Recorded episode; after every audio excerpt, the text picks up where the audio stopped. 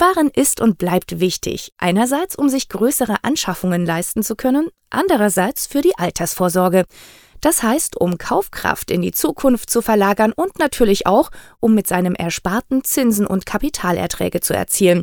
Und wir Deutschen sparen fleißig weiter, wie die Studie des BVR zeigt, so Vorstand Dr. Andreas Martin. Die Geldvermögensbildung hat im Jahr 2015 sogar noch einmal zugenommen auf 184,1 Milliarden Euro, 27 Milliarden Euro mehr als im Jahr 2014.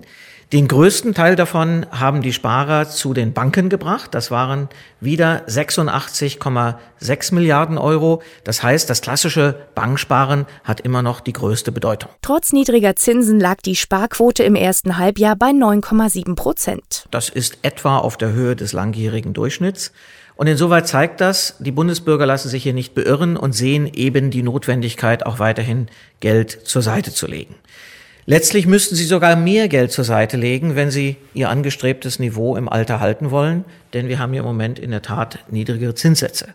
Von daher, glaube ich, sind die Bundesbürger gut beraten, weiterhin an ihren Sparzielen festzuhalten. Und das tun sie laut der Studie auch. Allerdings eben wegen der niedrigen Zinsen weniger mit klassischen Sparbriefen oder Spareinlagen, sondern eher mit Aktien und Investmentfonds. Das ist natürlich auch nachvollziehbar, denn in Zeiten niedriger Sparzinsen sind natürlich Investmentfonds und Aktienanlagen gute Gelegenheiten, um an höhere Verzinsungen zu kommen.